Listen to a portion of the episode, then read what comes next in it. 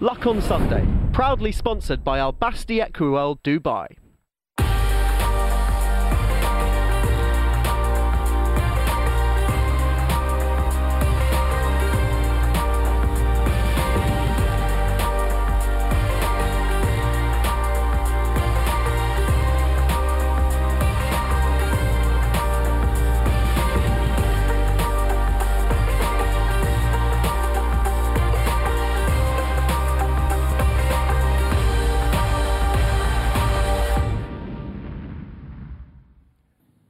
Welcome to the Luck on Sunday podcast, a weekly audio digest of all the best bits of Luck on Sunday, free to air every Sunday from 9 o'clock, that brings you the best guests and insight from around the racing world.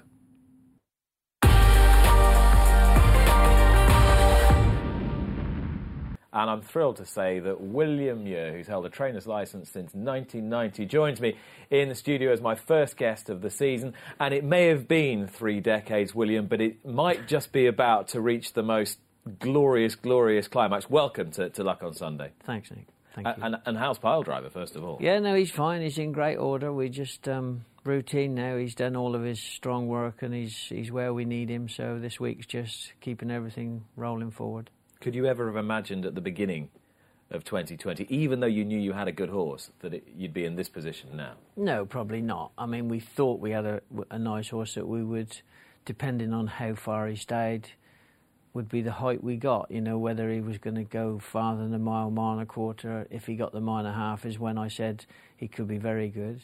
But um, he's just got the right attributes. He just settles and does everything lovely. Tell me a little bit about what the atmosphere is like around the yard at the moment and how he's had an impact on everybody? Well, I think it, I think it definitely has because in small yards, if things are not going so swimmingly, it's it's tough because and especially this year it'd have been even tougher. I mean, I think he's made this year go forward and help with everything that's been. Looking forward to his next race, then bringing him on. All the staff, you know, they do for every horse, but obviously he gives everything a big lift.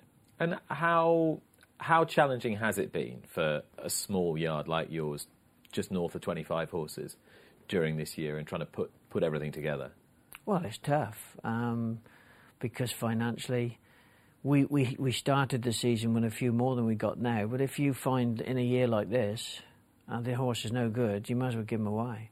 You know, you got people out there that like riding horses, and as long as they're good temperament and the people that you're giving them to, so we make sure they get good homes. We've three or four we've given away, three or four went to the sales, um, because there's no point in keeping horses if they can't win any prize money. There's no point in having them in training. Years ago, before you could have still taken them to the sales at the end of the year, and you would have got five, six, eight grand from them. But now, you might as well cut the losses and no more training fees. So, how many horses, for example, would you have given away so far this year? Given away four, and we've took four to the south, so that's eight. And that's a big chunk of your your overall string, isn't it? I know it's a big chunk, and but I, you know, my owners have been with me for a long time since I've started, so we all work together, and I do appreciate the owners have kept us going. If the owners hadn't stayed in it and they'd have said, "William, we're going to turn these away," we'd have been in big trouble because we wouldn't have been able to survive. Uh, you've had some super horses over the years, from Averti through Texas Gold and Enforcer and Impeller and Enroller and now to Stepper Point and, uh, and and Pile Driver. It's not as though having a good horse is something that you've just ch- chanced upon, you know, at this uh, at this late stage. And you mentioned those owners who, who've stayed with you thick and thin. Uh, have the last few years been pretty tough? Yeah, it has been tough because you know you know this game's fashion. Whether you go to the sales, you've got the right stallion. Whether you go and you've got the right youngest jockey that's fashionable. Everything's fashion. Training's fashion. So everybody goes along with fashion. We've done well. We've had it, but if it hadn't been, my owners have stuck with me through thick and thin, and we've survived. If you know, if they'd have moved away, we'd have really struggled.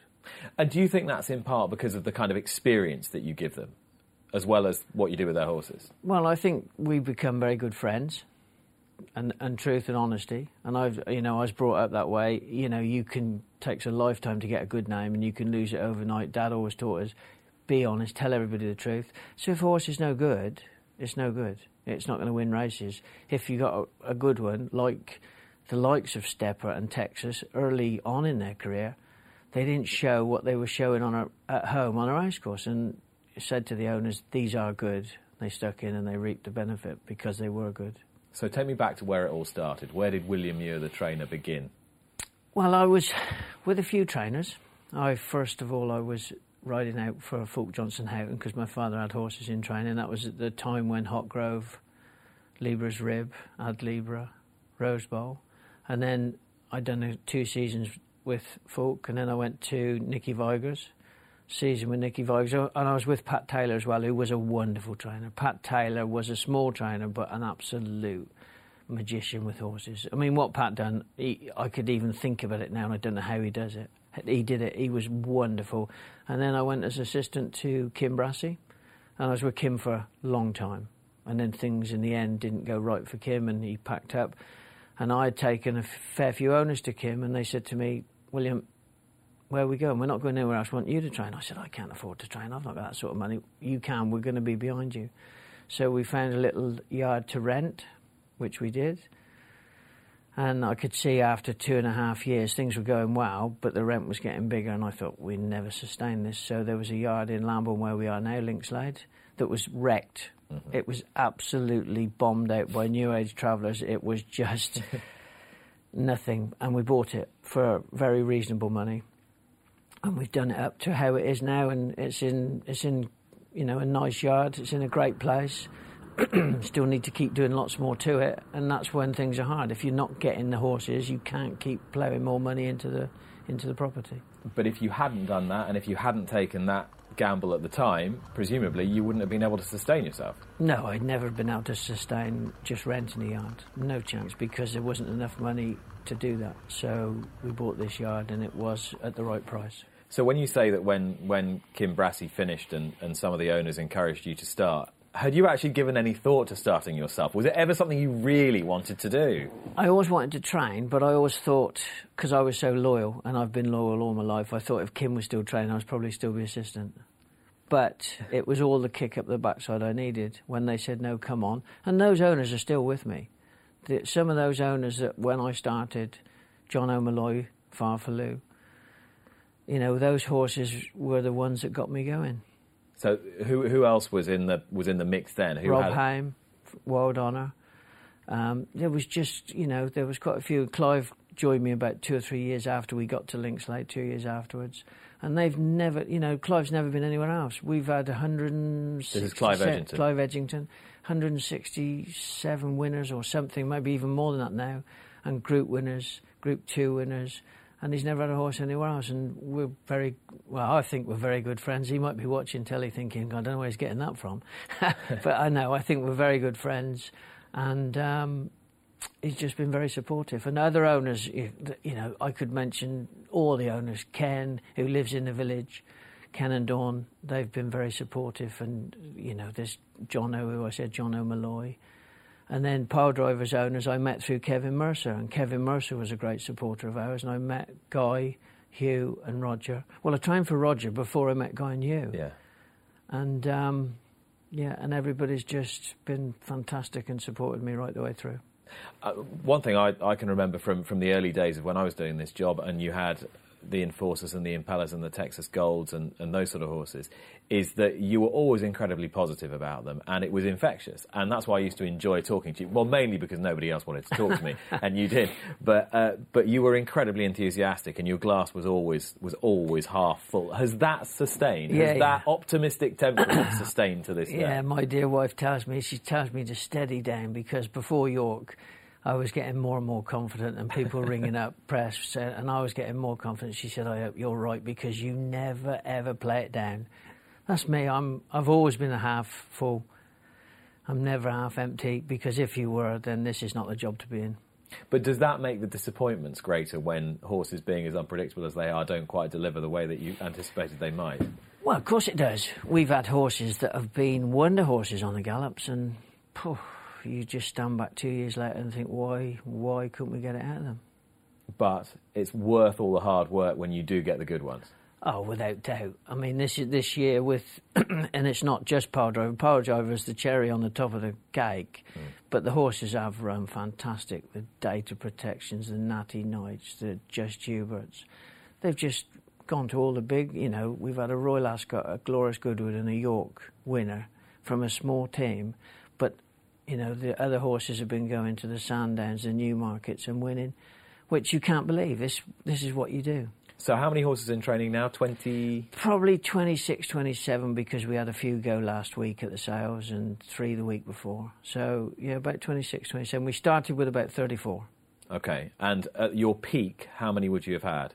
85, 90. Yeah. So it's, it's a big difference, a big economic difference as well. And uh, just out, outline the extent to which you and your family now have to really take take on a, an awful lot of the work to, to sustain the enterprise. Well, you, you have to work hard. So my family have always been behind me, my wife, which is the biggest part of why everything goes well. Because if I didn't have somebody that's behind me and, and put up with me, you know, things I do and never see us. So the last this year, I've probably not been at home any weekend. This was the only weekend that I was going to spend some time at home and um, I'm off. But never mind, this is good and enjoyable.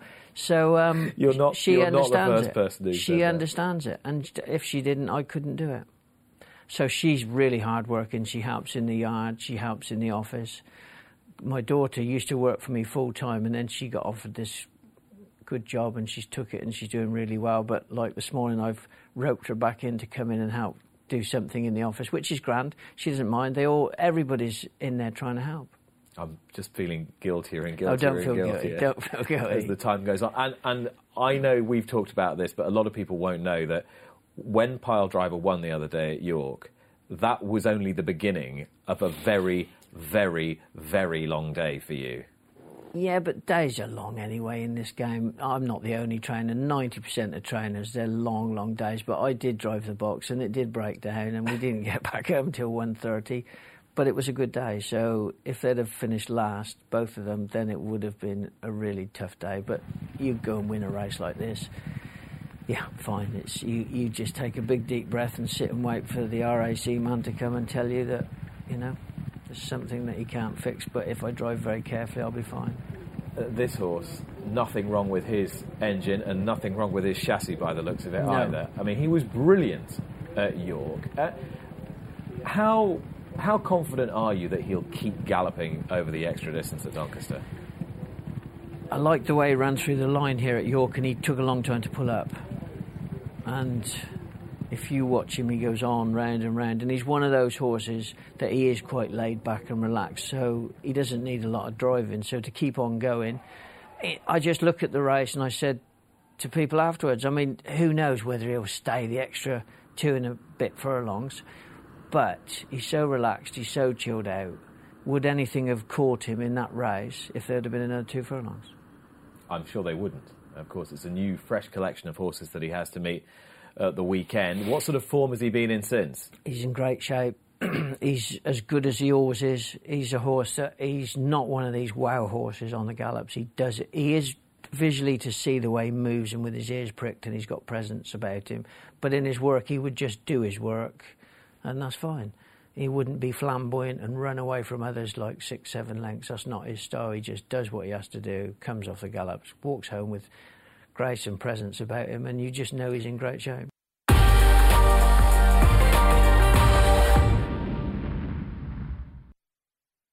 Luck on Sunday, proudly sponsored by Al Basti Equiworld Dubai. I'm very pleased to say that I'm joined by Lee Mottershead, the senior writer from the Racing Post, not only to talk about, and there are plenty of them, this week's talking points, but also to look back on yesterday's racing. Lee, welcome. Good morning. And it's unusual for two people in the sport to be at the same race meeting at the same time at the moment, such are the restrictions. But yeah. we were both at Kempton Park yesterday for Enable, and I felt consistently sad that more people couldn't be there, but was very pleased to have witnessed it anyway. Yeah, I mean, ironically, there were probably as many people there as you get on some Wednesday nights at Kempton in the winter in normal times. So there was some sort of attendance there, and there was some sort of noise too. This sounds overly romantic and soppy, but as she went past the post, there was a, a, a warm applause ringing out across the racecourse, and I got a bit of a shiver mm. going down my spine. I thought it was a lovely moment you're right. It's very, very sad that in her final year, she's not having a crowd. And it's also very sad that this has been an exceptionally good flat season. It really has. Yeah, there have been so many great stories, so many great performances, all sadly played out only to participants and members of the, the media and officials. And that will be the case again going forward to the Ark. And I thought one of the interesting themes that came out of, of yesterday was the realisation that in all probability, when she runs in the Ark, she will do so without even her trainer there to watch her. And this is her just stretching clear of her field. Uh, Frankie Dettori just looking down there. He was he said afterwards he was trying to get her to change her leads because he felt that the yeah. surface was a, was a bit sticky. But I'm not sure she could really have done a lot more than this. Did we learn anything? Nothing much beyond the fact that she was in, in good heart. Yeah, I mean, what we learned is that she's in good heart and that all is well as she builds towards the arc. I, I thought there was absolutely nothing wrong with what she did yesterday, and I think if you were someone who was believing that Enable can go and make history at Longchamp in October, you would be no less likely to think that. She clearly wouldn't have been teed up for that race in the way she will be for Paris. Um, it was a building block towards the arc, and I thought there was nothing to dislike about her performance. Uh, I suppose what we try to do now is to try and draw inference from what her her trainer and her her jockeys say about her, because in terms of hard evidence this season, there's not that much to go on. No, in the sense that John Gosden had made clear before and after that Sandown wasn't her day, that she wasn't absolutely right for that race, and it served a purpose. It did serve a purpose. She beat two rivals in the King George, but my word, she beat them impressively.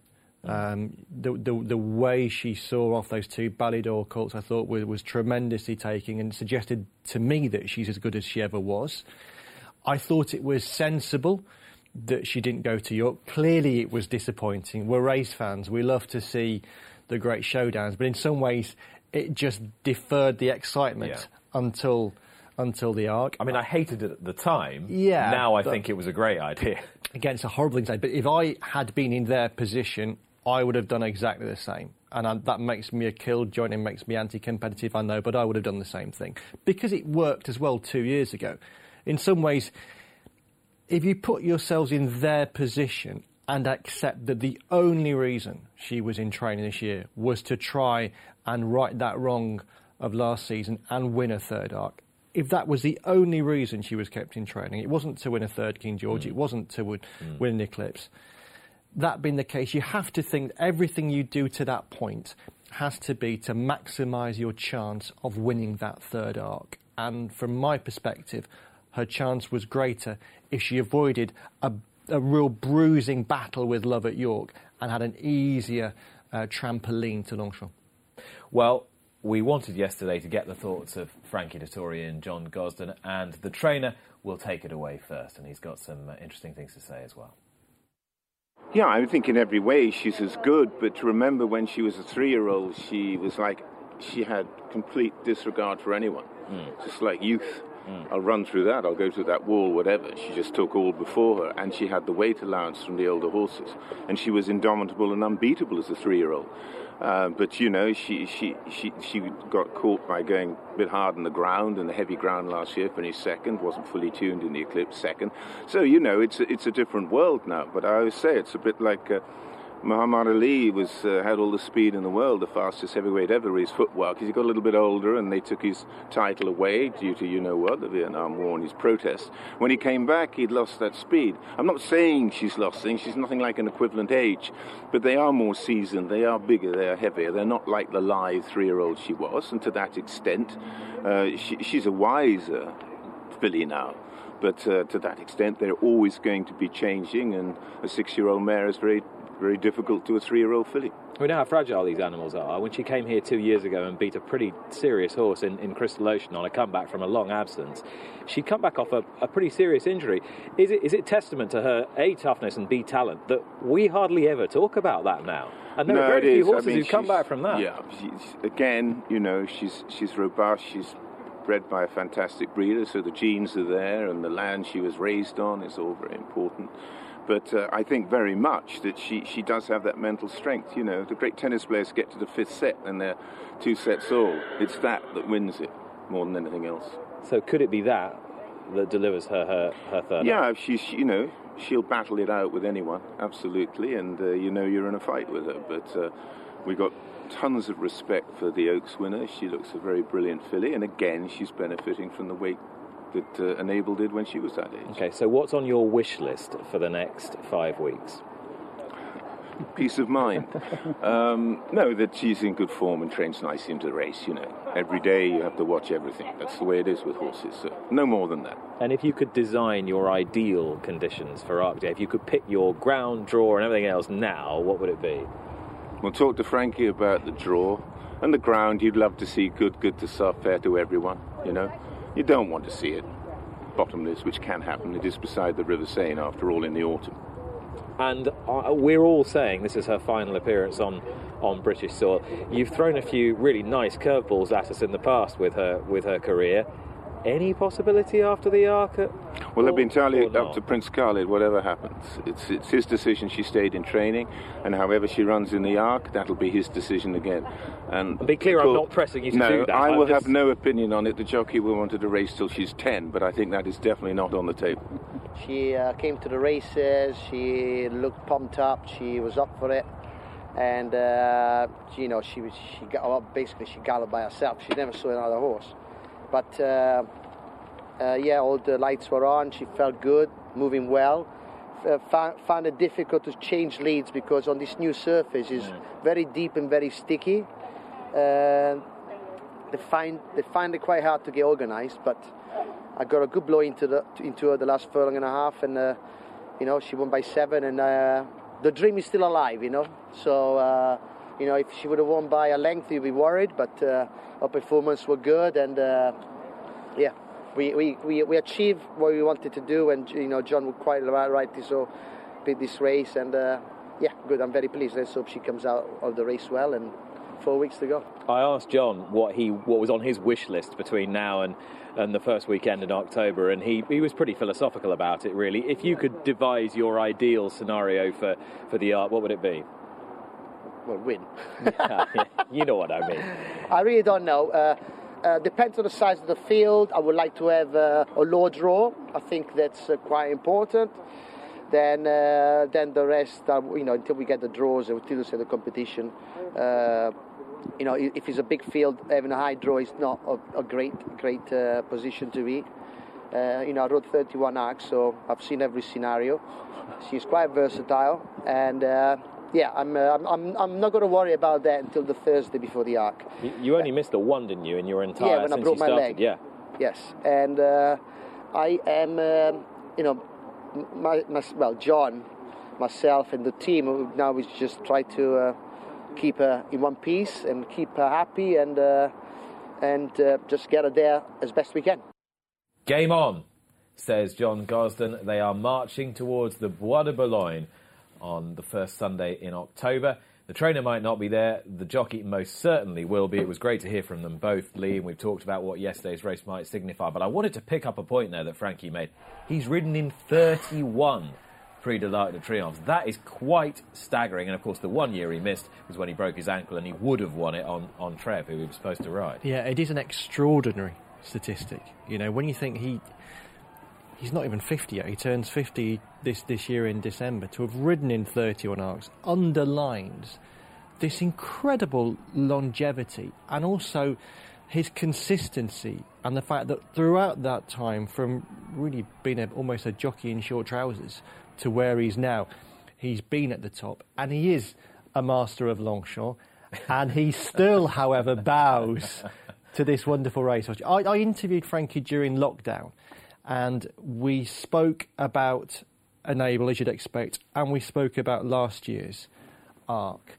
And I thought the the passion and the sincerity with which he spoke about both. I don't think I've ever heard a flat jockey talk with such insight about a horse in the way that he speaks about Enable and a real love for Enable.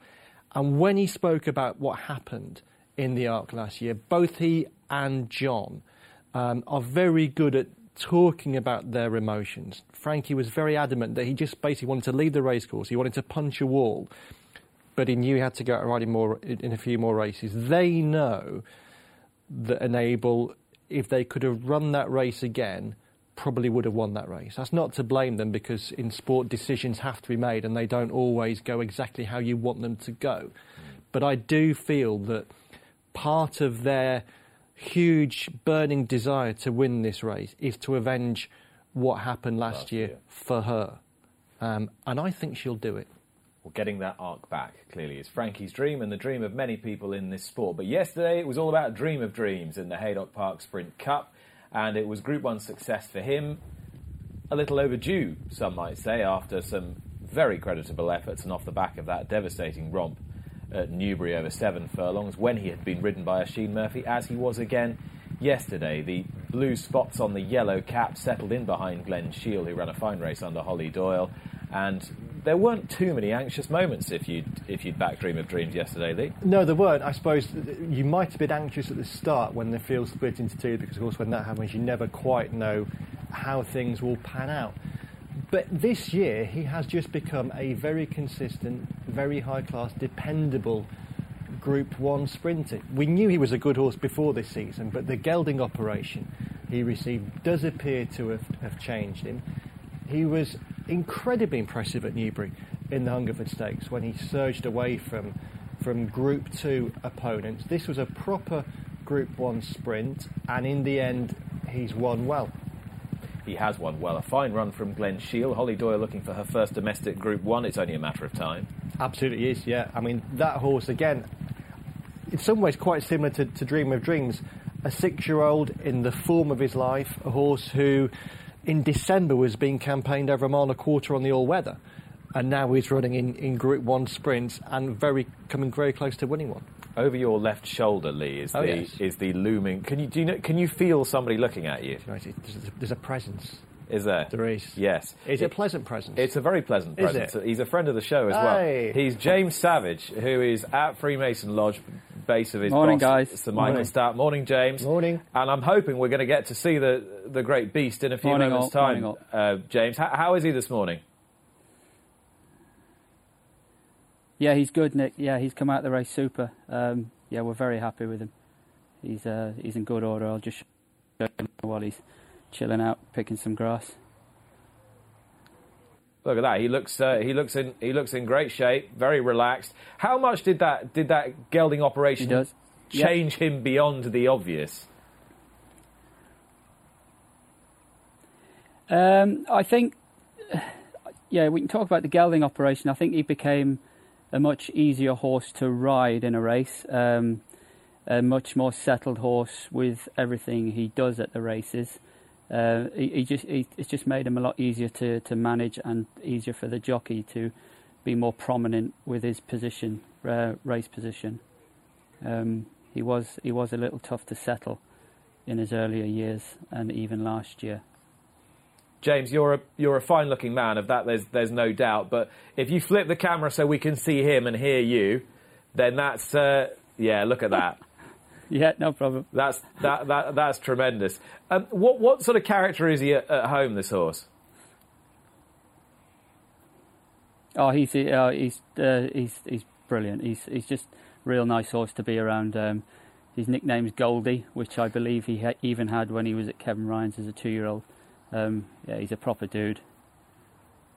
But I, I, I must say that the um, you know we were talking about the Gelding operation, but I also think the the delayed start to the season has probably helped him as well. Um, you know, having his first run up at Ascot, Royal Ascot, has you know he's, he's we've been able to keep him very fresh. And just tell me about um, who looks after uh, Dream of Dreams on a, on a daily basis, and who's with him now, James. So the lad that actually looks after him, Antonello, had a uh, he's a, he's quite a keen cyclist, and he had a he had a nasty injury earlier in the week. So unfortunately, he's off work at the moment and couldn't be there yesterday. Um, so Stanley's looking after him this morning. The, Uh, the the boy who rides him every day, Jordan McMurray, has done a fantastic job. Took him yesterday. And what would what would the next say week or so hold for him? Do you just let him wind down for a bit? How when will he be ridden again? What will the next few days look like? So he's walked this morning, and now he's having a long pick of grass. He'll be turned out in a pen for the afternoon as long as weather permits. We'll ride him tomorrow, weigh him, um, have a good look at him, make sure everything we're happy with everything, and then get him into some light cantering later in the week. James, just just tell me what this this victory yesterday, a Group One victory for for for the yard, meant to everybody. Oh, it's massive, Nick. Um, you know, it's every Group One's very very rewarding. Um, this one was just that little bit extra special.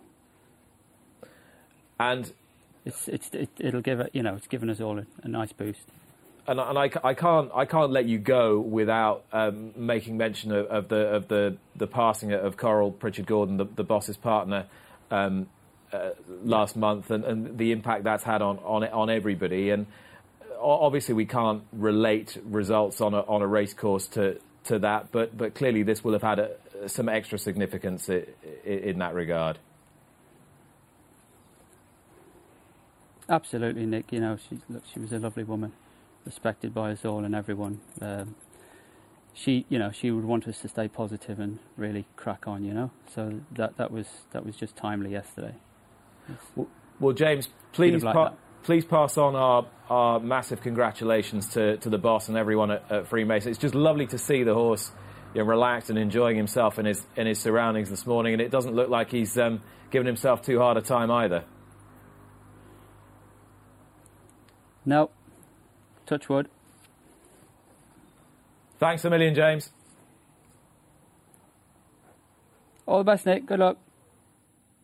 Dream of dreams at uh, Freemason. Lovely to see him there, isn't he? Just Yeah. looking. I, I love seeing the horses the next morning just to you know check in with them and, and see them relaxing. and he looks so relaxed, and it's great to see. You know, you, the, these sprinters, these pent up balls of muscle and energy. You would you wouldn't think so there, would you? You'd think a young girl could take him for a hack um, on the lanes of, of a morning. Um, he, he's yeah, great horse. Great as as well, I think, to see Sir Michael Stoute with a, a top class sprinter. Um, he's as as a yard, we've not associated him.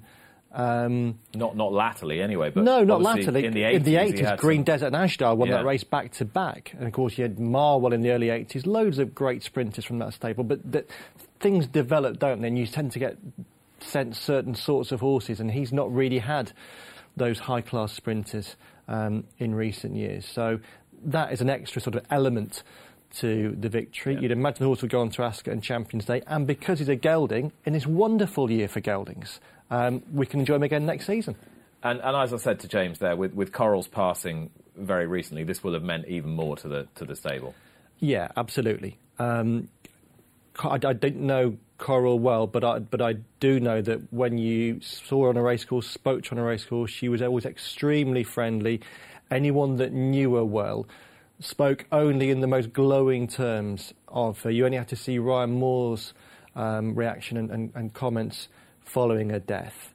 And just as a hack, we all know that in this business, sometimes getting hold of Sir Michael Stoute isn't always the easiest thing. He, he, he plays a he plays a good game with, with, with the press, but if you rang through and you got hold of Coral, you thought had a decent chance of being put through to the great man. She was a, she was a lovely, lovely lady. Yeah, and she is and will be uh, much missed. Well done to the whole Stoute team with victory yesterday, and thank you to James Savage for showing us Dream of Dreams. It was written by Oisin Murphy, to whom it's a very happy 25th birthday. Uh, Asheen, good morning. I hope he's there. Is he there? Morning, Nick. Oh, there he is. There he is. We got you. Happy birthday. Thank you very much. Thank you. I feel old. Oh my word! Stop it, please. Just twenty, just twenty-five. It's absolutely sickening. Uh, well done yesterday. That must have meant a lot to you. Yeah, it was great. Uh, I was really looking forward to the horse from uh, after getting off him at Newbury and the Hungerford, and uh, he was really good yesterday. Absolutely. And I mean, and absolutely no disrespect to all the many great people that you've ridden Group One winners for, but there must be just something a little bit cool about riding one for, for Sir Michael Stoute, a sort of totemic figure of the game. Yeah, I remember as a apprentice, Andrew was uh, keen for me to look after my claim in hope that Sir Michael Stoute might use me uh, in one of the handicaps at, you know, the likes of Royal Ascot or Glorious Goodwood or something like that. But it never happened. But um, latterly, in the last few years, I've picked up some rights for him in Group Ones, and it's uh, it's great to team up with him. You know, there's so much history. He's trained so many good horses. He's obviously um, uh, such a successful trainer and, and gentleman. And, and you've obviously clicked with this horse, Dream of Dreams, and it's lovely to see because it, it wasn't before time that uh, that he that he that he won a Group One, and we've just heard from from James Savage about some of the reasons for that. He looks a pretty straightforward customer now. Well, he's given me a fantastic and easy ride both on both occasions. Uh, particularly going to the start, he absolutely loves that like a like an old um, like an old staying chaser. He's really easy horse to deal with. So um, so yeah, it's a, a good thrill. I mean, does he feel like the sort of horse for whom you know you have to have had lots of rain? I mean, his whole career suggests that he that he, he likes it. But do you think he, it's absolutely crucial for him? No, I don't. He's a very light mover, and uh, he's come close to winning two Diamond Jubilees, albeit you know not always on on fast ground. But I I, I genuinely feel he's versatile. He's he's um he's bred to handle slow ground, but he's also got high class form on fast ground. I mean, you've got a little bit of uh, a bit of time off in the in the next few days. Have you have you got anything planned to to wind down at all? What are you going to do? I'm going to ride out for Andrew every day and uh, try and not get too fat, and then uh, avoid looking at the results of Doncaster if I can. Um, yeah, it won't be easy, but, um, but that's the way it is.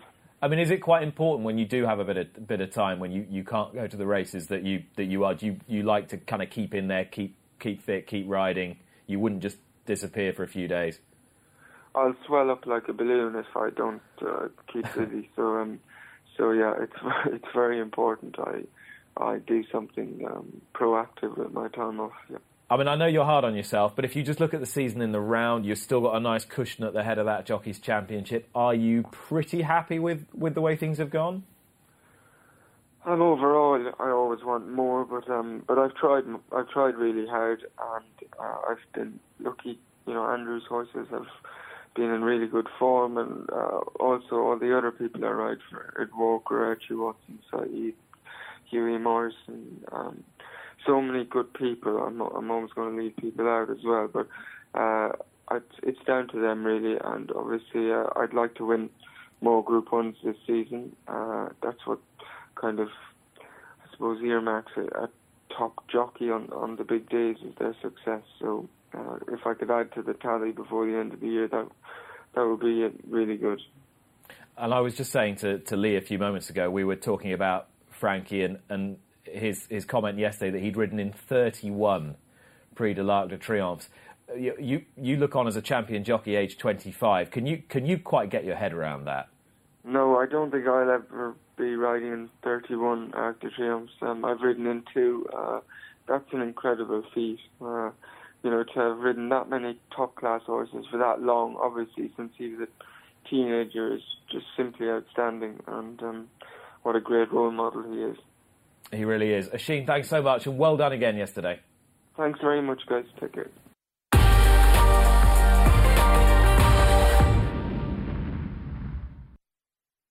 Luck on Sunday, proudly sponsored by Al Basti Equiworld Dubai.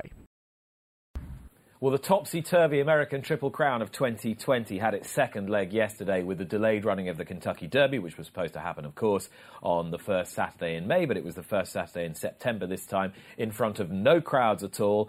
It was a record-equaling sixth victory in the race for Bob Baffert, whose Authentic, drawn widest of all in gate 18 under John Velazquez, beats the heavy favourite Tiz the Law, who'd won this year's first leg, the Belmont Stakes, and you'd hope the rematch will be on in the Preakness. So there won't be a Triple Crown winner this year. There will, however, be plenty of owners celebrating the victory of Authentic because not only is he owned by B. Wayne Hughes Spendthrift Farm, he's also part owned by MyRacehorse.com, which syndicates micro shares to anybody essentially who wants to apply. And one of those applicants was a friend of the show who's talked extensively and um, quite passionately about the benefits of syndicate ownership on this programme before and joins me now. It's Jack Cantillon. Jack, good morning.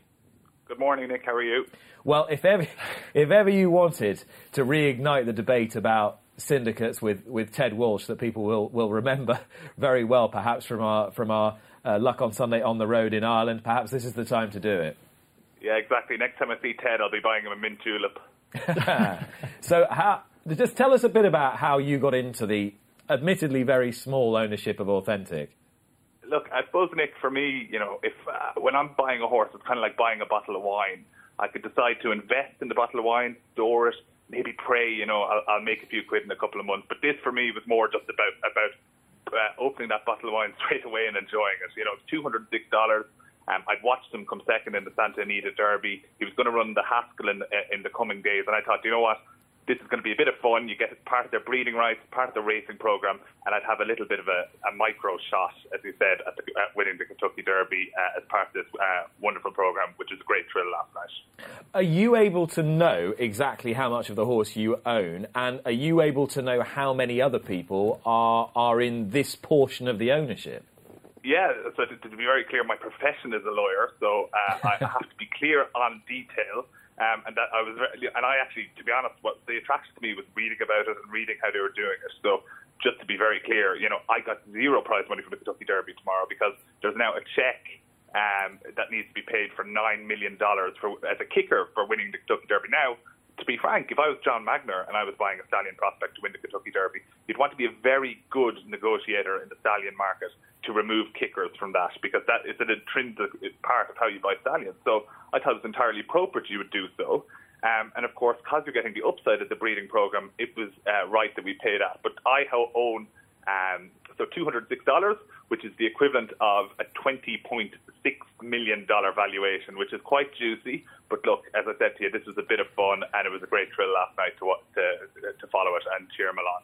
Oh, so hang on a minute. So you you own t- you bought two hundred and six dollars worth. How much is your two hundred and six dollars worth now? In which case, uh, Nick, I wouldn't be going to the bank and getting a mortgage on the basis of it, and I probably wouldn't even get served at my bar using it as credit. But look, it, it, it, I think uh, something to point out about it because you know, it's very interesting to follow the reaction on Twitter this morning. Some people think it's wonderful, other people are a little bit worried about it. But what's interesting is this is SEC regulated, which is the most robust financial regulator probably in the world, um, and they cannot offer shares in. Um, Authentic until they go through the approval process to be SEC approved. So I think this is a wonderful thing. It's another reminder why we need robust regulation in relation to syndicates, and it's another reminder why it is the future for our sport. So, is something like this, do you think, able to be rolled out across European racing, where you can log on and buy microshares just like that? Yeah, look, I, I have syndicates now. You know, if you buy a share in me, you can buy one percent of the horse, and I, I wouldn't ever go lower than that. I don't think. Uh, we won the Apprentice Derby this year. Not quite the Kentucky Derby, but we gave it a go.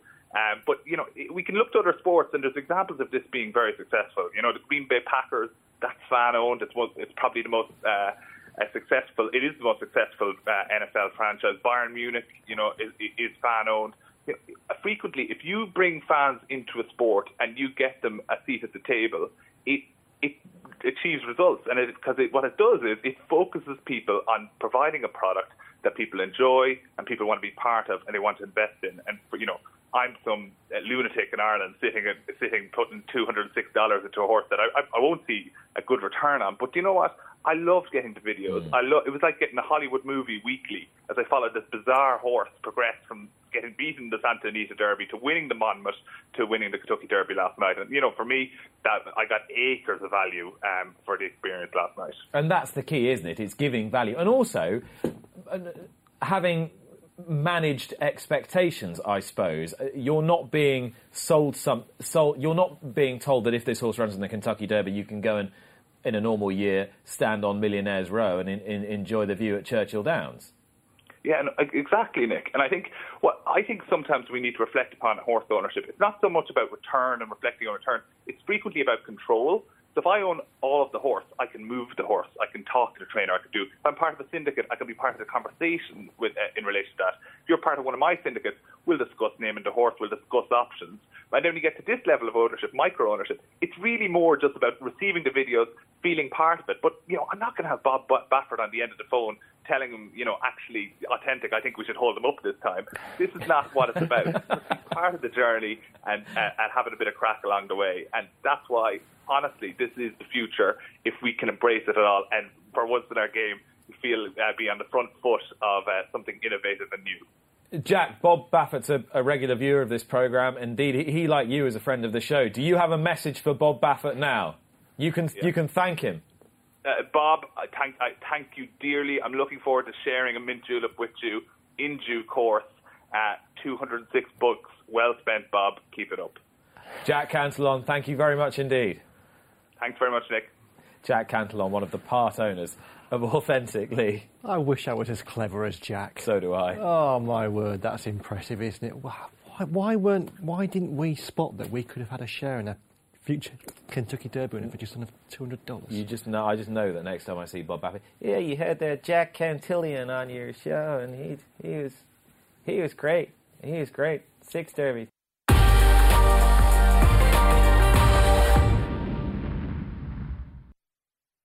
Luck on Sunday, proudly sponsored by Al Basti Equiworld Dubai.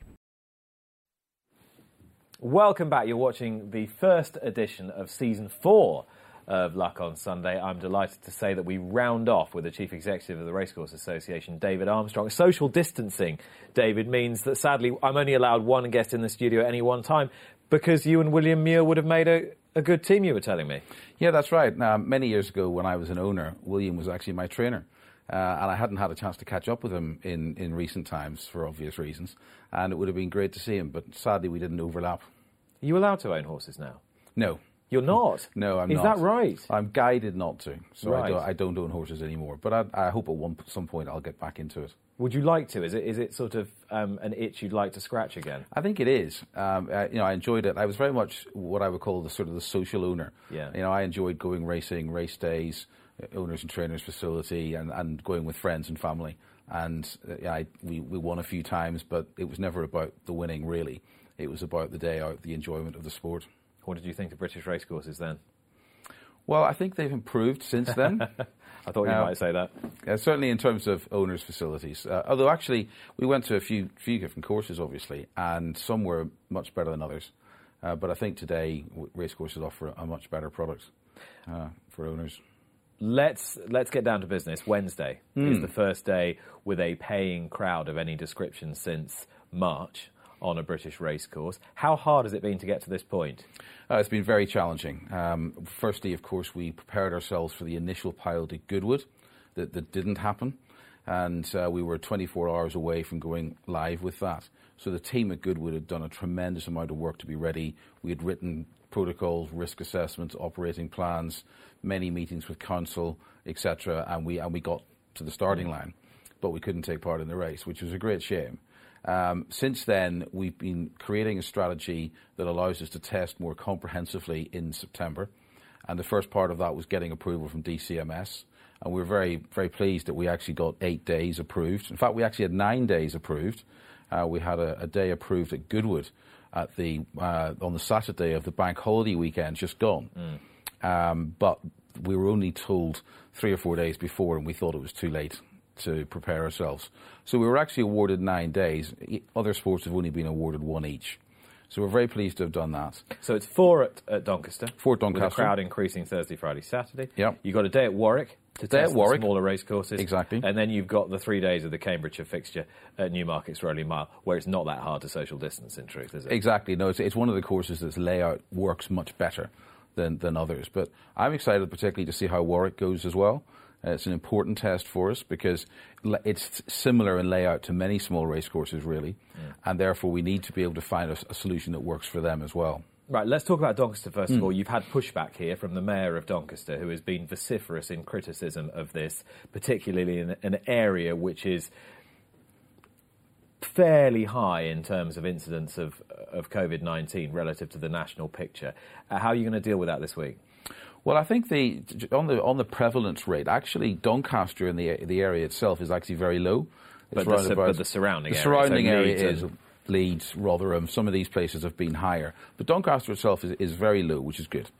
But in conjunction with the mayor and the local council, the, the ARC team at Doncaster have come up with a, a response to each of the mayor's requested 10 action points that she published in a, in a letter this week. And actually, to be honest, many of them were already in train, so there mm. wasn't a lot of extra work needed. But we've been very happy to cooperate with the council and work jointly with the council to create an action plan that deals with all those points. So we're, we're optimistic that we can manage that as the week goes on. Uh, I think it's perfectly natural for local politicians to want to ensure that racecourses or sports venues are taking the maximum possible precautions. So I think that's, that's perfectly reasonable and to be expected. And indeed, we saw the same things at Goodwood. We're seeing that at Newmarket now as well, where local authorities want us to do it the right way. So I think that's a good thing. How worried are you about negative perception of the sport? I think um, what, what, may happen, or there may be uh, the old photograph taken where people look like they're too close together, and some of those things will appear for sure. But what we've done, and I say we, it's really uh, Mark Spincer and his excellent team at ARC and at Doncaster have done, is to put together a detailed operating plan with pods of people, with self contained areas, with their own food and drink uh, opportunities, betting, toilets, hand sanitizers, etc., so that they are working as a pod and that the, the racecourse itself works with these pods mm. in a way that minimizes the risk. Could something go wrong? Possibly, but in terms of how then that's dealt with and the mitigating actions for it, the racecourse team are very ready. If these trials go satisfactorily, do you still hope that from the 1st of October, every race meeting every day will be able to accommodate some kind of paying spectator? We hope so, and I say it'll still be on that reduced capacity basis when we start on the 1st of October, if that's the date. Uh, there are uh, 20. Do we know that's the date? Well, that's the date that the government have announced. They haven't confirmed it at all in the last couple of weeks. So it needs further confirmation? It needs further confirmation. Okay. However, racecourses across the country are now getting ready for the 1st of October, meeting with local authorities, producing operating plans, risk assessments. Uh, so for all the, all the race meetings taking place in October, the planning is already well advanced. And, and do you think any racecourse will be able to have anything like capacity in 2020? I think it's pretty unlikely, is my fear at the moment uh, racecourses have done their calculations of what their capacity is under the new rules, mm-hmm. and it ranges from 25% of normal to the very the biggest one I've seen so far is 40 something percent. Where would um, that be? That's at Newmarket actually. Newmarket have got we talked about the layout of Newmarket. Mm. It's a little bit easier to operate there, um, but on the whole, it's about 25%. How long do you think that's going to to sustain? Well, I think the, the, the, next stage in recovery from this pandemic, people talk about vaccines and things like this, but that's very unknown on how long that's going to take. So we're not relying on a vaccine coming through at any point. What we are very close to is the various technology developments that are taking place that might allow some relaxation of the social distancing rules. Uh, there's talk in, in, the press today about a, a new form of test which is a 20 minute saliva based test. So you mm-hmm. get the mm-hmm. results in 20 minutes. If you connect that to your mobile device to create some sort of digital passport, and you were able to do that for all the people at a racecourse or in part of a racecourse, arguably the social distancing rules could be relaxed. So I think the next step in relaxation and an increase in crowds is going to be a technology driven one, not a vaccine driven one. But for example, take it back to this year's Cheltenham Festival, I don't think you probably want to go over this year's Cheltenham Festival again. But if we're going to take it on a 12 month cycle, you're looking, looking toward Cheltenham Festival 2021. Is there any possibility of having anything like capacity uh, in, in March of 2021, do you think? I think as things stand today, the answer to that is probably no. But there are a lot of developments happening, and there yeah. are technology improvements happening almost daily. The NHS Test and Trace app is uh, nearly ready for a national rollout. And there are things like that that will start to change the way in which we operate in society, not just in sport, not just in horse racing. But from what we know today and the rules that are in place today, it's, it's unlikely we could be ready for Cheltenham as it stands. Um, are you getting the right sort of communication now from the from the Department of Culture, Media and Sport? I know that was something you were concerned about, particularly around the time of the aborted Goodwood pilot, that you weren't getting the information through that you really needed and wanted to work with. Well, I think the, the challenge with uh, the, the, Goodwood pilot, from DCMS's point of view, is it, it, sort of took them by surprise as well. It was a, it was a policy decision driven by increased cases in in the sort of northwest at a, at a key weekend. And government felt that uh, because of that increase in cases, it felt it was too early to push ahead with more uh, test events for sport. So DCMS were, were also told quite late in the day uh, as to the fact that that pilot wouldn't be going ahead either. So what was quite frustrating was we were told 24 hours before, uh, 20, yeah, 24 hours before, that the pilot couldn't go ahead, which is a very tricky situation for particularly the team at Goodwood. How hard can you push? How hard have you pushed? Have you stamped your feet a bit and said, "Now, come on, we need we need to be guided better here than than has been the case"? Yeah, no, we have done that, and we've got very good relationships with with DCMS. Um, Annamarie and Nick this week met with Nigel Huddleston, the sports minister. Um, we meet with DCMS officials virtually, of course. It feels like almost every day. So we are we are pushing hard, and I think the fact that we got effectively nine pilot days and other sports only got one is probably a reflection that we've been pushing quite successfully. But it doesn't mean that we necessarily get the certainty we want. That, you know, for example, that Wednesday will 100% happen. In theory, if the number of cases spiked in Doncaster between now and Wednesday, it could be it could be uh, behind closed doors again.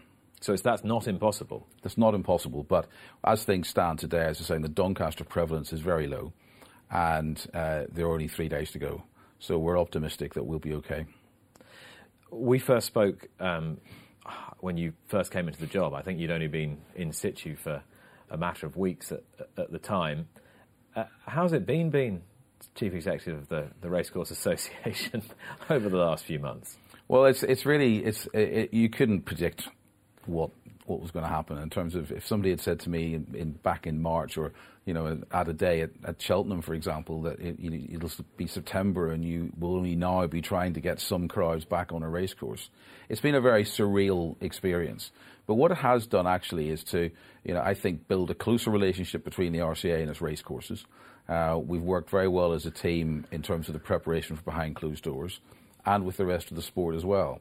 We used to have a, a forum where all racecourses come, could come together and discuss various topics. We used to do that um, twice a year, one at Newbury, one at York. We now do it once a week, um, and all 59 courses are represented on every call.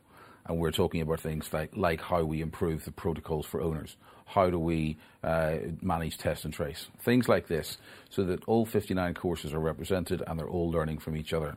So we're operating in a much more effective way because of that. We've talked a lot about pulling together during the COVID period. It didn't take long post the resumption for a sort of a, a fairly um, explicit war of words between you and, and the RCA and and the the, the Horsemen's Group and, and some of their representatives. How do you think your relationship is at the moment? Well, I think the last week when we issued the industry strategy, the BHA new nine point strategy, was an important moment of us really pulling together. Because to, to successfully implement a recovery strategy, we can only really achieve that from the, from the groups working together. I think we're working better with the horsemen and the ROA than we were a couple of months ago.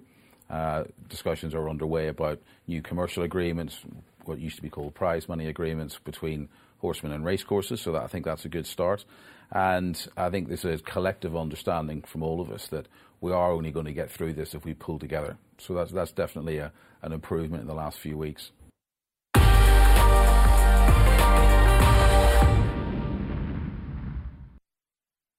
Luck on Sunday, proudly sponsored by Al Basti Equiworld Dubai.